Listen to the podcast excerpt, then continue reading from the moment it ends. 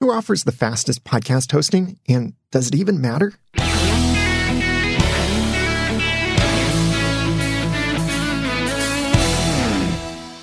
Thank you for joining me for the Audacity to Podcast, episode 335. I'm Daniel J. Lewis. Podcast media, whether audio or video, must live somewhere on the internet so that it can be downloaded via RSS feeds. That's what makes it a podcast. And this media hosting needs to be powerful enough to deliver the media files quickly and handle the load of hundreds or thousands of simultaneous downloads when new episodes are released. So I started a little pet project to test the performance of multiple podcast hosting providers. And here are the results from those popular podcast hosting companies, as well as some not so popular options. This is an episode that's heavy with data, and I highly recommend that you go look at the show notes on a web browser on your computer over at theaudacitytopodcast.com slash fastest podcast hosting. You might even want to put it up on your TV so you can see it really big because there is a lot of data and I'm not going to read every single number to you. And the charts, by the way, won't even display inside of the show notes in your podcast app. So I highly recommend that you go to the website where I have all of the data in charts as well as a table at the very end with all of the raw numbers that you can look at and review. And I will update the article that accompanies this episode in case some of this data significantly changes, as there are certain changes that will probably take place eh, within the next month or so, and I will update the post when it's relevant. So, the first question I think that this topic really does beg the question Does podcast hosting speed really even matter? The short answer is yes, but only to a point. I started this project curious about feed hosting performance between separate web hosting providers like shared, managed, and virtual private servers or VPS. I also wanted to see how it performed with different caching options and mirroring tools like FeedBurner and Podcast Mirror. Aside from two specific exceptions, which I'll talk more about in a moment, feed performance from numerous providers was acceptably fast.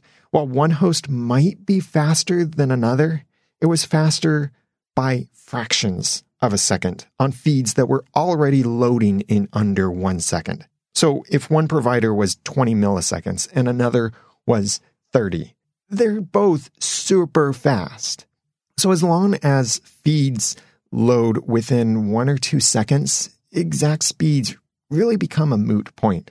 If, however, a feed takes several seconds or longer to load, that increases the possibility of timeouts, which can then result in a podcast app's failure to refresh the podcast RSS feeds to even see what new episodes are available, let alone download them. And I have seen this happen before, where one podcast app could download all the episodes from a particular podcast, but another app didn't even see that there were new episodes, and that's because the feed kept timing out. It would take too long to load, and the app or the server would just give up. And so new episodes couldn't be downloaded. But while I was working on this little program to test all of these different feeds, I realized my test could be easily adapted to measure and compare file hosting speeds, which is more important than feed hosting. So I turned my attention to those media files, and they ended up being much easier to compare and possibly more important to measure. And I'll talk more about my methodology in just a moment. But as with feeds, media hosting across most of the providers was fast enough that it wouldn't cause any noticeable difference. A feed and media host is fast enough when someone can press a button and start listening with little to no delay. In fact, there's the chance that we as podcasters can cause more of a delay in the files than the web hosting or podcast hosting companies can because we can make a bad decision and a particular bad decision as it relates to making your files is putting extremely large cover art in the ID3 tags of your files. I mean, file size large.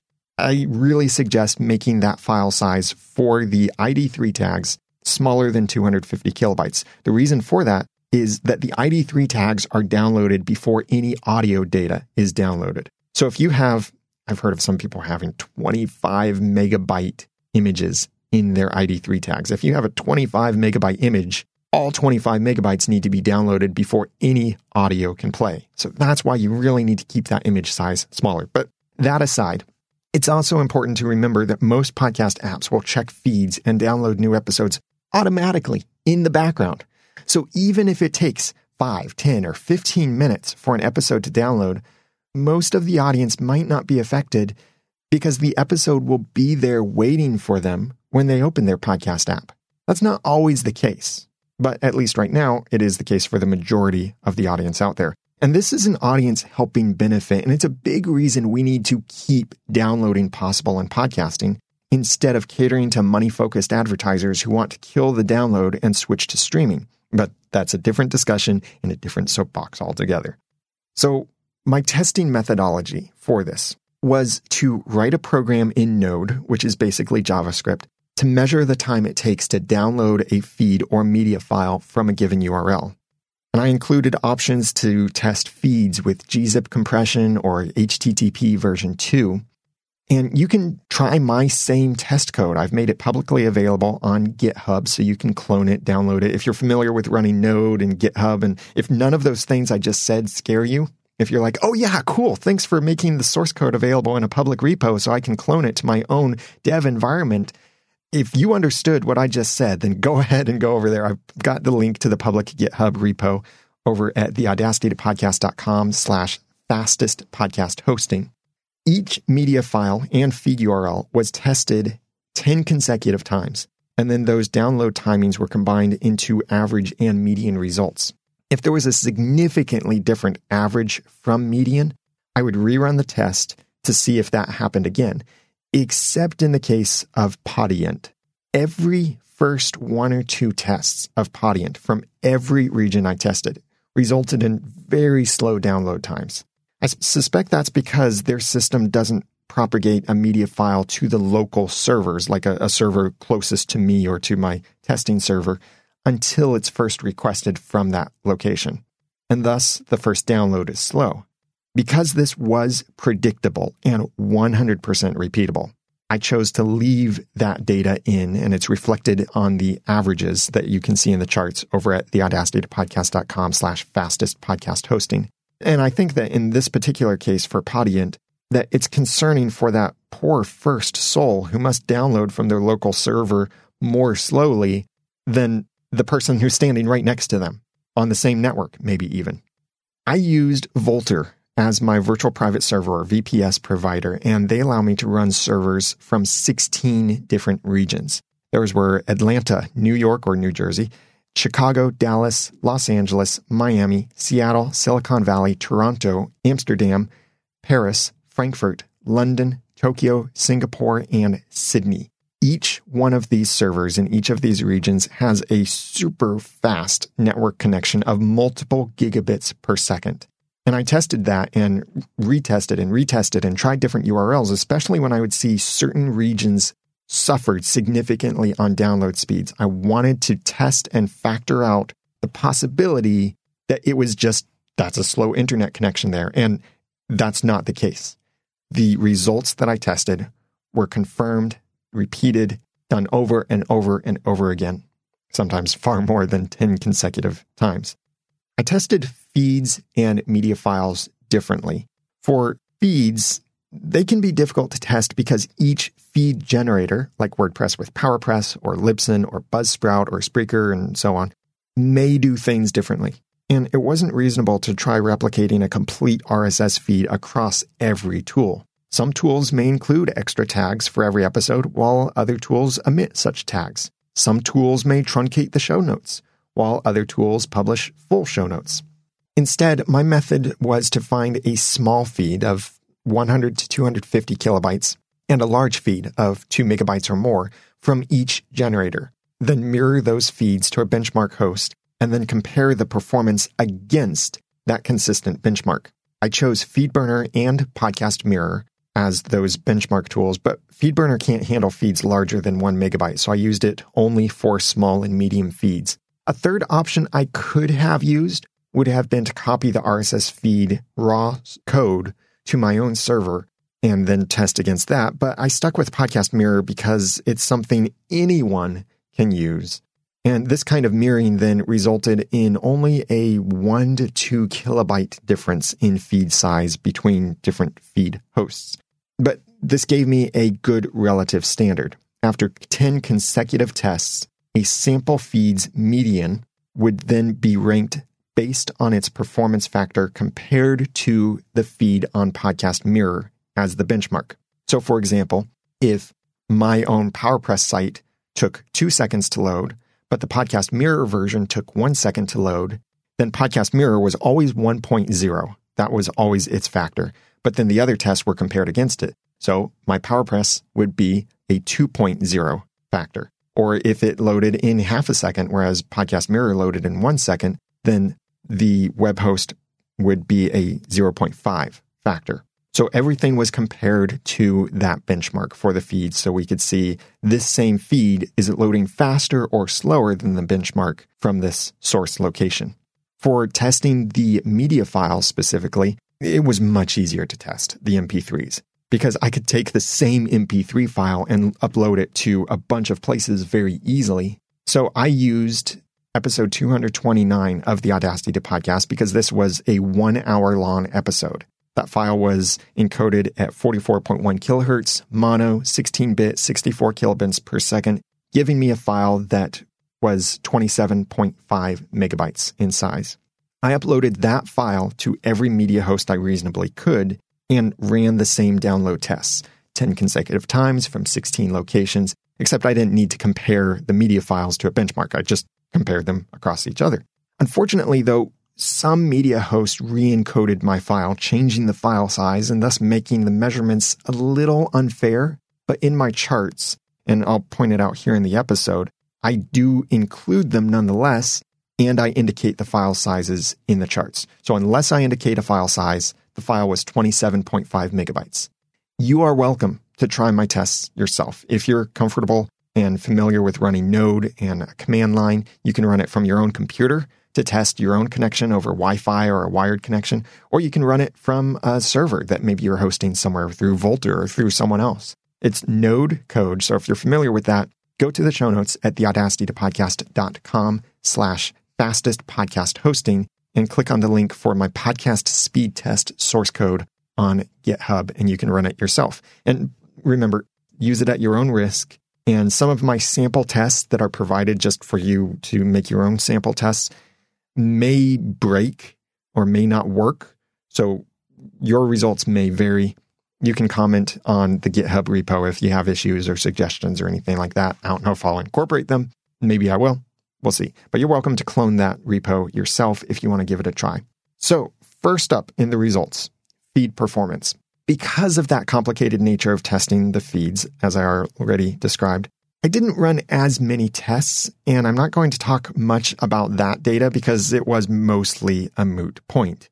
With nearly every feed provider loading feeds, which are usually smaller than one megabyte anyway, usually, they all pretty much loaded them in a fraction of a second. So, for the sake of brevity, I'll omit that data for now. I may go back and update the article at theaudacitytopodcast.com slash faster podcast hosting with some of those charts. But for now, know that they're all pretty much the same. They're all great, fast, and everything. But there were two important exceptions.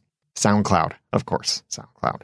SoundCloud feeds were consistently the slowest, taking several seconds to load a small feed. And even longer to load larger feeds. Because of this, I recommend never using a SoundCloud RSS feed. If you absolutely must host your media with SoundCloud and even use their podcast RSS feed, which really they're just not a they're not a podcast hosting provider. They're a music hosting provider that threw in podcasting and hasn't updated the podcasting feature. Think of it this way. FeedBurner has been updated more often than SoundCloud has. So Think about that. But if you're going to use SoundCloud, then mirror your feed through Blubrry's free podcast mirror service, or even use FeedBurner if you have to, but I really don't recommend FeedBurner. I definitely don't recommend FeedBurner's features like SmartCast unless you absolutely have to use them.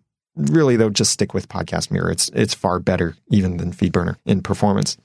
The other exception I found was an uncached feed or multiple uncached feeds. These were as bad as SoundCloud, sometimes slower, sometimes faster. There are a lot of factors that go into this with uncached feeds, but they were definitely uncached. Some of these uncached feeds I tested were usually powered by WordPress or some other content management system. But all it took to fix the performance of those feeds was simple caching.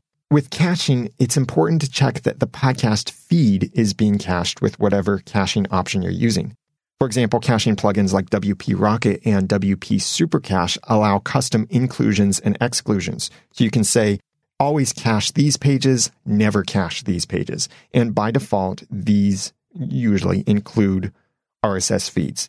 But other caching plugins might not offer the option to include or exclude certain URLs, or might automatically exclude certain URLs, or maybe not refresh the caches of your feed when you publish a new episode. So that's something you might need to dig into more depending on the caching solution you're using. Like, for example, SpinUp WP, which is a fairly new uh, solution on the market recently, has page caching built in, but it excludes the RSS feeds. Whereas Liquid Web and Flywheel include the RSS feeds in their caching and appropriately flush them at the right time. So the takeaways here to feed performance. Number one, don't use SoundCloud.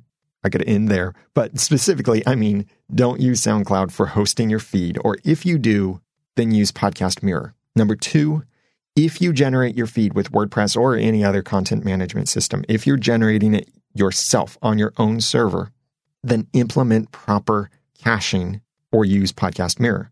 And number three, any poorly performing feed could be improved by switching to Podcast Mirror. So if you can't figure out your caching, if you're stuck on a certain provider that's not all that fast, maybe just switch over to using Podcast Mirror. It's a great service. It's free and it's fast. It's good. Now on to the star of this episode, podcast media performance results. For hosting my sample MP3 file at the time of this recording, here are all of the providers that I tested. Amazon S3, Anchor, which uses CloudFront, archive.org, Audioboom, who re-encoded the MP3 file to 55.6 megabytes, Blubrry, Bunny CDN, Buzzsprout, Captivate, Castos, Fireside, iVoox, Libsyn, Omny Studio, and thanks to Adam Jaffrey from Wavelength Creative for helping me with that. Pinecast, and thanks to Dave Jackson from School of Podcasting for helping with that. Pippa, Podbean, and three plans on Podbean Unlimited Audio, Unlimited Plus, and Business Basic. Podcast.co, Podiant, who re-encoded the file to 41.2 megabytes, Podigee, who re-encoded the file to 35.7 megabytes, Podmeo, which uses Amazon S3, and thanks to Podrick Skudrick from Podscure for helping me with that, Podomatic, who re-encoded the file to 41.37 megabytes, Podserve.fm, Red Circle, who re-encoded to 55.1 megabytes, Simplecast, SiteGround, SoundCloud, Spreaker, Transistor, thanks again to Podrick Skudrick from Podscure for helping me with that. Whooshkaa, who encoded the file to 55.1 megabytes, and Zencast. Wow, what a list. And this list grew and grew and grew as I would find someone else to test. And it might even be longer by the time you're hearing this episode. And you can go to the show notes to see that full list and the updated data. Now, you may notice some of these Amazon S3, archive.org, Bunny CDN, and SiteGround are not podcast hosting companies. But some people may still be interested in what kind of performance they might get if they host their MP3s on archive.org or on SiteGround or on their own CDN, like Bunny CDN is a CDN I chose for some media hosting, not podcast media hosting. So I wanted to throw in some of these other options so you could see the differences that having a podcast host makes. I could not get test accounts with Art19, Megaphone, or Voxnest, at least at the time of this recording. Maybe I'll be able to update that data in the future. But please note that some of these hosts did re encode my MP3 file, as I mentioned, without any option to change that or any option that I could find. And this always resulted in a bigger file than I uploaded. One exception is Buzzsprout, who does re encode media, but they only re encode down, not up. So my 64 kilobit per second mono file was not re encoded up to 96 kilobits per second mono on Buzzsprout. Like other hosts re-encoded it up to different rates at different file sizes. But if I did upload a bigger file to Buzzsprout, they would encode it down depending on what options I've chosen in the account. And for disclosure, some of the paid for hosting options were provided by the respective companies at no cost to me for the sake of my testing and review. Some of these were simply trial accounts. A couple of them I do pay for. And I also invited any hosting company to preview this article before publication, which often opened a beneficial dialogue but did not affect the data. And one particular company is not very happy with me at this moment because uh, of a particular list that I'm going to share a little bit later on. But if you represent a podcast hosting company that I didn't include and you want to see your service tested and listed in the article, then please contact me through the website at theaudacitytopodcast.com and I can test that for you. Here are the combined global averages and medians. This is the global timing for each hosting company. Again, each test was performed 10 consecutive times, and those test results were combined to calculate regional and global averages and medians. So, when I'm talking about the global average here, it's an average of the averages, and the global median is a median of the medians. I know I could do an average of the medians and a median of the averages. I didn't want to start getting all that weird and crazy. I thought this illustrated it enough. And where that average and the median greatly differ from each other illustrates potential slowness in that host. These charts are at theaudacitytopodcast.com slash fastest podcast hosting. The global combined averages and medians show some definitely slow providers like Podbean Unlimited Audio, Podbean Unlimited Plus, and Podomatic. Pretty much everyone else is fast within seconds of downloading the file. Many maybe half or just under half of these are really fast. Like on my servers, downloading the file in a combined global median of only 200 milliseconds. Yeah, that's one fifth of a second downloading a 27.5 megabyte file. You're probably not going to ever see that kind of download speed when you download podcast episodes or when I do it through Wi Fi or a home internet connection. But these servers I was running have that really fast connection and really let us see what the fastest possible speed we could get from different providers was. So when you look at this, you might see Podbean and Podomatic and think, whoa, they are really slow. So whereas everyone else was usually with a combined global median of 150 milliseconds, some like archive.org and Amazon S3 and Podigee, SiteGround, Red Circle, Spreaker, Zencastr, those had global medians of something like two and a half to three and a half seconds. SiteGround had an average of 10 seconds, even though their median was 3.6 seconds. And Podbean Unlimited audio, median was 7.5 seconds, and the average 21 seconds.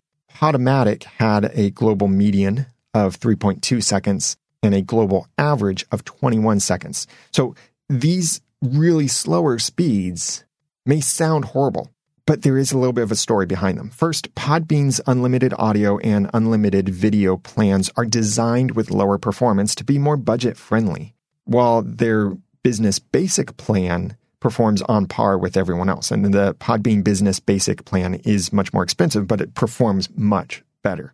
This slower performance may seem horrible, but remember, this is a 60 minute MP3 file that I'm using for the testing that then downloaded completely in under 10 seconds. Even on some of the slowest of these, their medians were under 10 seconds. So that means it's downloading about six minutes of audio in only one second. Even if the MP3 was encoded at higher bit rates, that's a download speed that's still fast enough that most podcast consumers would not notice a difference. Nonetheless, if you have a large audience or your business depends on your podcast, I think it's worth investing in a faster podcast hosting option. Podomatic didn't appear to have a free trial for their premium plans, and I only tried their free plan. So I wasn't able to test if Podomatic does the same thing as Podbean, where they have a slower free plan or low cost plan and faster, more expensive plans. If you host with Podbean's unlimited audio and do not use their RSS feeds for your podcast, I suggest updating your download URLs to the new mcdn.podbean.com URLs, which nearly double the previous performance. And I show that in another chart in the show notes, where the old URLs that I had, the global median for unlimited audio was 35.1 seconds. The new URL is 7.5 seconds. And that is a change in their back end with the CDNs, and it's automatic for Podbean RSS users, and it comes at no extra cost. So they did do some significant improvements in the last couple months from when I first started testing this data. Make sure that you're using the right URLs if you are manually copying those URLs somewhere else. You can just get those new URLs from your Podbean account. So even though Podbean and Podomatic downloaded more slowly than everyone else, I don't think it's that much of an issue. Back to that point of does it really matter? Well, probably not. You could do more damage by putting a huge image in your ID3 tags than by hosting on Podbean or Podomatic. Now into the data overload, regional medians. This is looking at only the medians and just in case, I was confused when I first heard Rob Walch talking about mean and median. So just in case you're wondering and uh, are tempted to look up in a dictionary, a median is when you put all the numbers out in order and then pick the middle number or the value that's between the two middle numbers. So what I like about using the median here is it's not affected by if there's some outlandish result. Where if you have results like 1, 1, 1, 1, 1, 1, 1, 500, then the average is going to be huge even though most of the test results were one, one, one, and one. So that's why I like using the median. The median kind of factors out if there's that one download that took significantly longer than the others, but that's where you can look at the averages to see where that is in there to see what kind of variation in speeds you might get. So, with that said, for the sake of making this chart a bit easier to read over the article for this note, I removed the slowest providers from one chart. I, I, split them out into their own charts so you could compare the slower providers against each other. Otherwise, many of these charts and the bars in these charts are almost unreadable with the much slower providers. So when you look at these, the regional podcast media hosting speeds, you'll see that about half of the providers offer extremely fast hosting for North America, but slow down in other parts of the world, especially Sydney and Singapore. And Blubrry, Captivate, Libsyn, Castos, Podcast.co, Simplecast, Whooshkaa, and Audio Boom were some that significantly suffered from these international downloads, especially either Sydney or Singapore or both. But of all of these, Buzzsprout, Fireside, Pinecast, Pippa, Podbean's Business Plus, Transistor, and surprisingly, SoundCloud were the only options with consistently fast downloads to every test region, including Sydney and Singapore. And what I mean by consistently fast is downloading in 200 milliseconds or so, pretty much across the board, regardless of the region, downloading all within a reasonable amount of time. You can look at SiteGround, for example, which I split out because it was one of the slower providers, and they're okay around three and a half seconds or more for most regions. But then you hit Tokyo and it's 10 seconds. You hit Singapore and it's 26 seconds. Sydney at 9.2 seconds. Or Podomatic is okay at most places, a couple seconds for most regions. And then Singapore, 171 seconds to download the file through Singapore. Sydney, 26.9 seconds. Podbean Unlimited Audio and Unlimited Plus were both okay, with that exception about being slower, but they were still okay. In Paris and Amsterdam, they suffered a little bit instead of being around five seconds, being closer to 25 seconds. But then Podbean also suffered, Podbean Unlimited Audio and Unlimited Video, that is, also suffered in Singapore, jumping up to 133 seconds. And when you look at the chart, you can see the others too.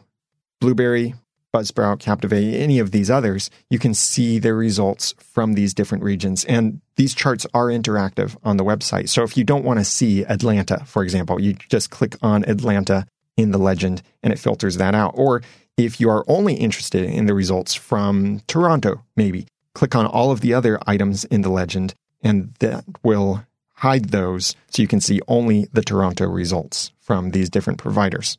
Remember that these are medians and not averages. So a single bad test out of 10 consecutive tests would barely affect the results.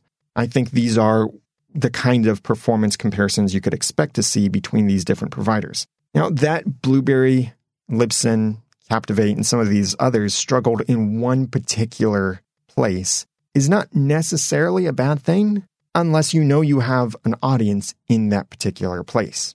This is done through my very high speed network connections on the servers. So, how does this then look through Wi Fi? Because Wi Fi is a significant normalizer for download speeds, and it's more likely how most people will download podcast episodes, either Wi Fi or some kind of mobile data connection, which might be slower than Wi Fi or might be faster. Depends on where they are, the service they're paying for, their bandwidth, and all of that. So, a lot of factors there to consider.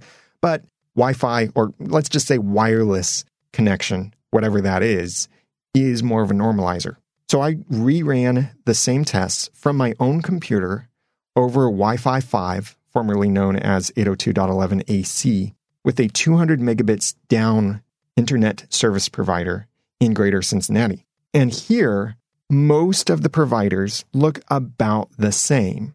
Archive.org, Audioboom, iVoox, Podigee, Red Circle, SiteGround, Spreaker, and Whooshkaa are a little bit higher than most of them, with then uh, Podigee's kind of the highest of those that I just mentioned. But Podigee, Podomatic, Podbean Unlimited Audio, and Podbean Unlimited Plus are then much slower than everyone else. But when you look at this, you now see that over Wi Fi, most of these providers are about the same. And the actual numbers, the actual time it took to download this was usually around 1.8 seconds with a little variation. Podigee was 6.9 seconds. Podomatic was 13 seconds. Spreaker was 5.1 seconds. Archive.org, 3.8 seconds. So these are still in seconds. And then Podbean Unlimited Audio was 19.6 seconds. There is still some significant difference there, like Podbean versus Buzzsprout or many of these others. But the Wi Fi connection or any kind of wireless connection, at least at 200 megabits per second, makes more of the hosts perform about the same as opposed to my multi gigabit network speeds on the Vultr servers. So you could look at this and decide, well, they're all kind of the same. I'm going to go with this particular one. But remember, this is something that could be different for your audience. If you're in the United States and you have a lot of people listening to your Singapore on Fire podcast from Singapore, then you better switch to a podcast host that offers really fast downloads to Singapore. And some of them did perform well at that. You can look back at my list at who performed well globally without any significant degradations across any of the separate regions. Now, you may be wondering, well, what about this kind of test? Or what about this factor and such? There were some things I didn't or couldn't test. Like I've mentioned, these were on virtual private servers with a multi gigabit network connection. Real world results will vary greatly depending on internet speed, wireless signal strength, and device hardware. And that's another reason why you may not need the fastest host. Typical Wi Fi connections and local bandwidth could normalize a lot of these results. And every test was performed consecutively with no overlap, even between different regions. I would finish the test at Atlanta before I would move on to the test in Los Angeles, and so on. Thus, my data doesn't reflect potential performance differences when there are hundreds or thousands of devices requesting the same episode at the same time. I think it's likely that the best performing providers also have the best backend performance to meet those high demands of simultaneous downloads. And this is why a content distribution network or CDN is so important, especially for podcast media. If the file lives in only one place on the internet, such as with Amazon S3 or Webhost, then simultaneous downloads are all going through that same pipe. And that can easily overload the bandwidth of that single point and make it so that the website crashes or people can't get their downloads or their downloads significantly slow down because my little test was basically done in a vacuum where one file was downloaded at a time from one location at a time. But with a CDN, someone in California could be downloading a file from a completely different server compared to someone in London. And the idea of the CDN is that it spreads those files across the internet, across the world, so that when someone downloads from a different location, they're downloading from a server that is closer to them. Because the more a file has to travel through the internet, the longer it takes to get there. That's why a CDN is so important. So even if you got really fast downloads through archive.org or through your own web hosting provider, that's one file in one location that might download fast for you, but it might not download fast for someone a couple states away or on the other side of the world. And it certainly might not download fast enough for a hundred or a thousand people downloading it at the same time. I like to tell people that when you see the term unlimited on web hosting accounts, it says unlimited bandwidth, unlimited storage, all of that stuff. Well, they probably do mean unlimited. It's just like in whatever room you're in right now, you can fit an unlimited number of people, just not all at the same time. And that's why web hosting is not good to use for podcast media hosting because of the nature of podcast distribution with RSS. It's very possible tens, hundreds, thousands of people could be downloading that file at the same time. And that can cause a serious performance hit on those servers. And I just couldn't test for that in my situation. So I don't know whether some of these faster providers can stand up to very high demands, but that they perform so well globally, I think indicates that, yeah, they'll probably be able to perform well with tens, hundreds, or thousands of simultaneous downloads. I also couldn't test the upload performance of each podcast host. I have heard from some podcasters outside North America that uploading to some providers is extremely slow from their region, probably because the media file must first go to a server in the United States before then spreading across the CDN. And as frustrating as that could be for podcasters, it's something that occurs only once per episode because presumably you're only uploading the episode once. And it doesn't affect your audience. Nonetheless, if it becomes too frustrating for your situation, you might want to try a different podcast host to see if you can upload files to them faster. But I can't test for that. Only a podcast hosting company will provide podcast stats. Aside from the whole bandwidth consideration, getting good stats is a good reason to consider hosting your podcast media only on a podcast media host and not on a web host or a private CDN. Because something like Amazon S3, your web host, or a private CDN won't give you podcast stats unless you can layer reputable tracking such as Blubrry stats into your download URLs. Or, of course, you build your own IAB certified system to analyze the raw download logs for you. Because my testing was done with bots that were not declaring a user agent, let alone a podcast app user agent, I wanted to see how some of these hosts would count my test downloads. Now, this isn't a completely thorough test against the validity of their downloads because I do know of some things I could try in order to trick their system. I wasn't looking to see who I could really manipulate, but I did discover some interesting data here. I think when looking at the stats that my bots downloaded 10 downloads from 16 locations, I think zero would be the best number to be reported in the podcast stats because then that's saying that it didn't track any of the bot downloads, which would be good. It shouldn't track bots. 16, which would be then one per region, like one in Los Angeles, one in Dallas, one in London, and so on. I think 16 would be acceptable. Not great, but not horrible counting one download instead of 10. Anything more than 16, I think, would be concerning. So back in the show notes over at theaudacitypodcast.com slash fastest podcast hosting, I lay this all out on a chart. Now I omitted those web hosting companies because they just don't provide stats worth anything for podcast hosting. So I omitted those. And as you can probably expect, here are the providers that did not count any downloads from my bots. Blubrry, Buzzsprout, Captivate, Castos, Libsyn, Omny Studio, Pinecast, Podbean, Podomatic, Transistor, Whooshkaa, and Zencast. These are the podcast hosts that counted some of the downloads, and I think an acceptable number of downloads. Not the best, but perhaps acceptable. Anchor counted 16, Podigee counted 16, Podserve.fm counted 16, Red Circle counted 16, Spreaker counted 16, and Simplecast, for some reason, counted 8. I'm guessing that's because, and when you look at my list of test regions, there are eight continents represented or, or major areas like that. If you lump all of the North America servers together with Toronto, Canada, as just North America, then you would end up with eight. And I think that's maybe why they did that. Some kind of little intelligent filtering there going on. I'm not positive.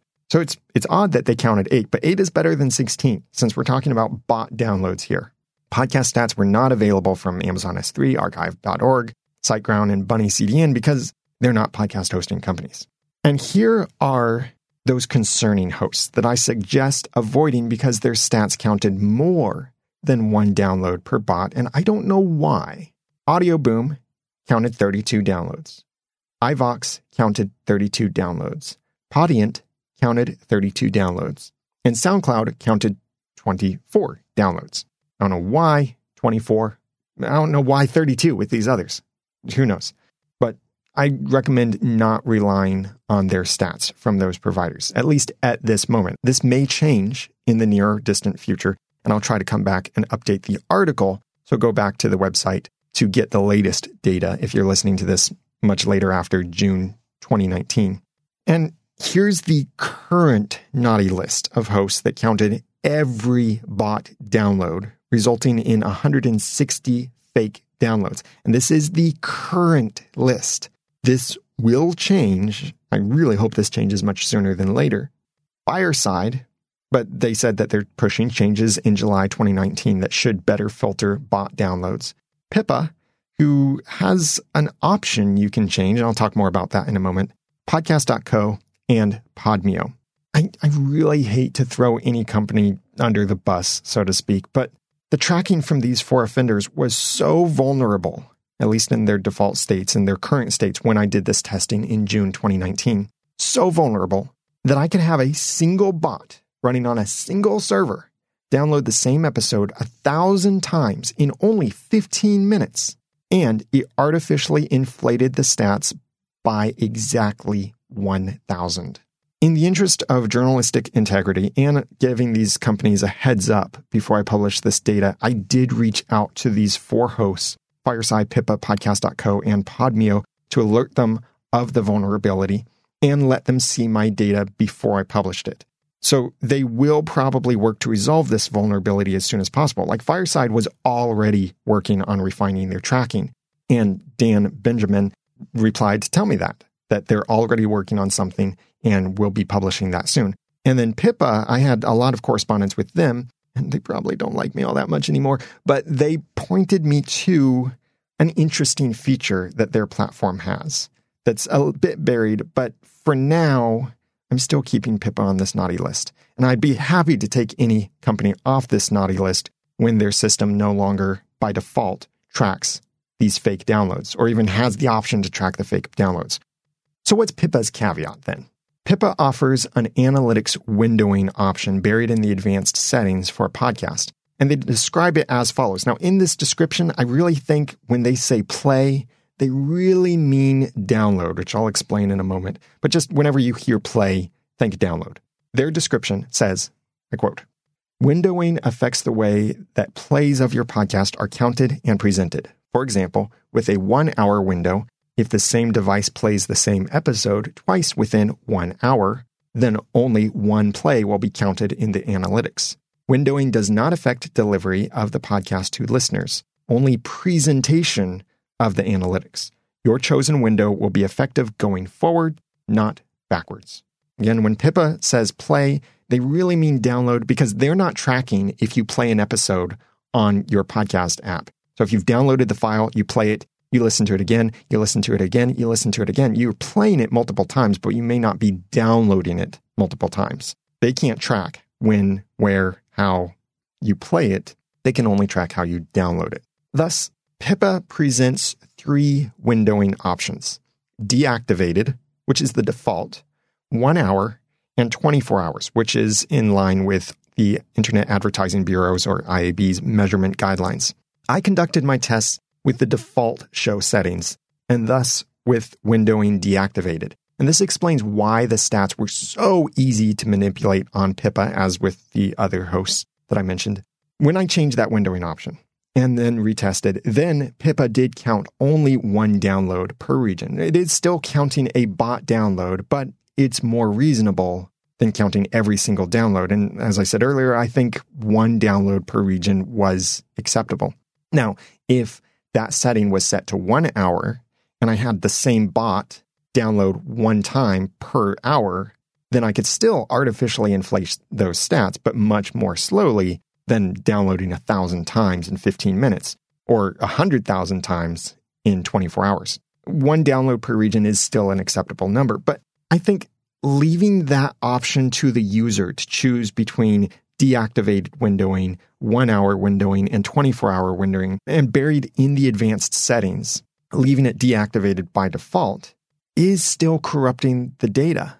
So for Pippa stats, this would require always asking the question, how is your analytics windowing configured?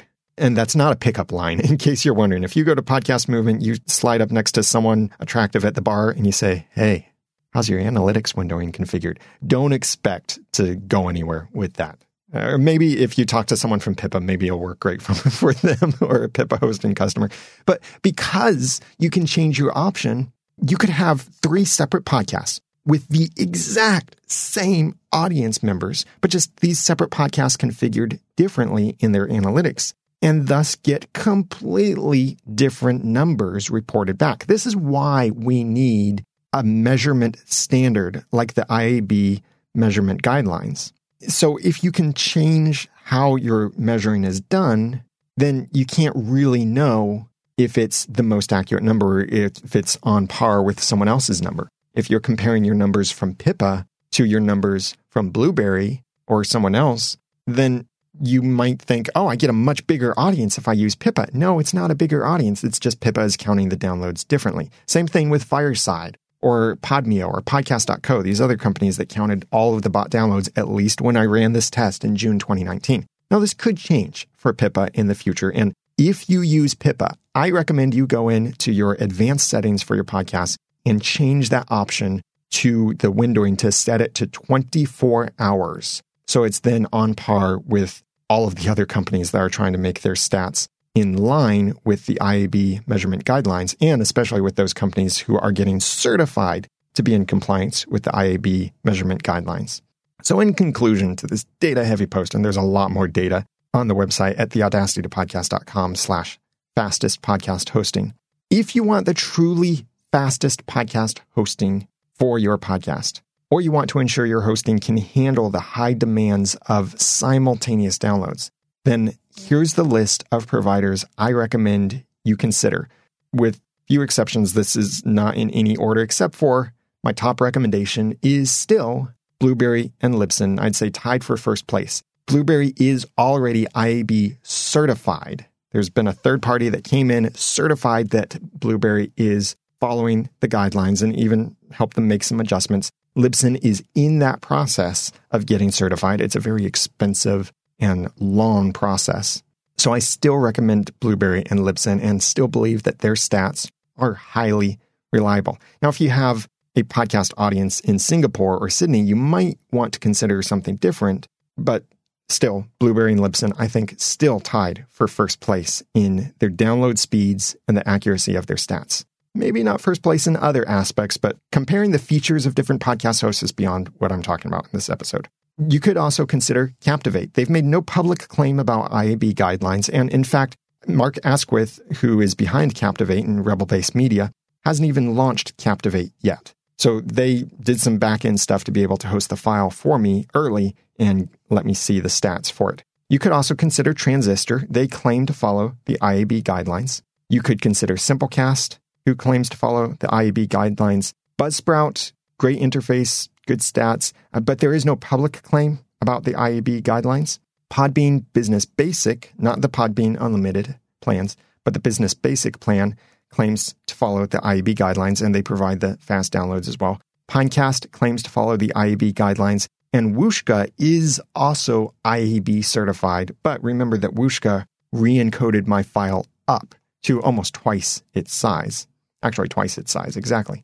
Go to the show notes at theaudacitytopodcast.com slash fastest podcast hosting for the links to some of these different podcast hosts for all of this data. And I've even put the complete table that you can look through all of this data, sort it differently if you want to see the numbers that were reported.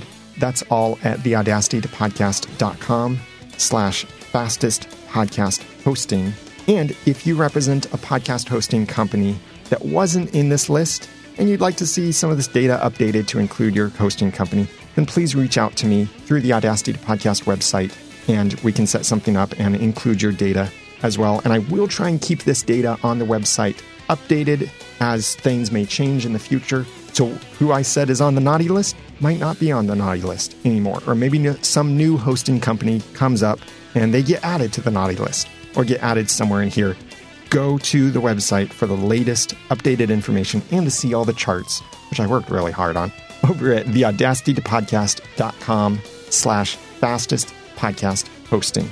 And maybe some of this doesn't even matter because you're on a great host, your files are being served quickly, you're getting accurate stats. Maybe you don't even care about the stats. Remember to podcast with the passion and to serve your audience. I'm Daniel J. Lewis from the Audacity. Thanks for listening.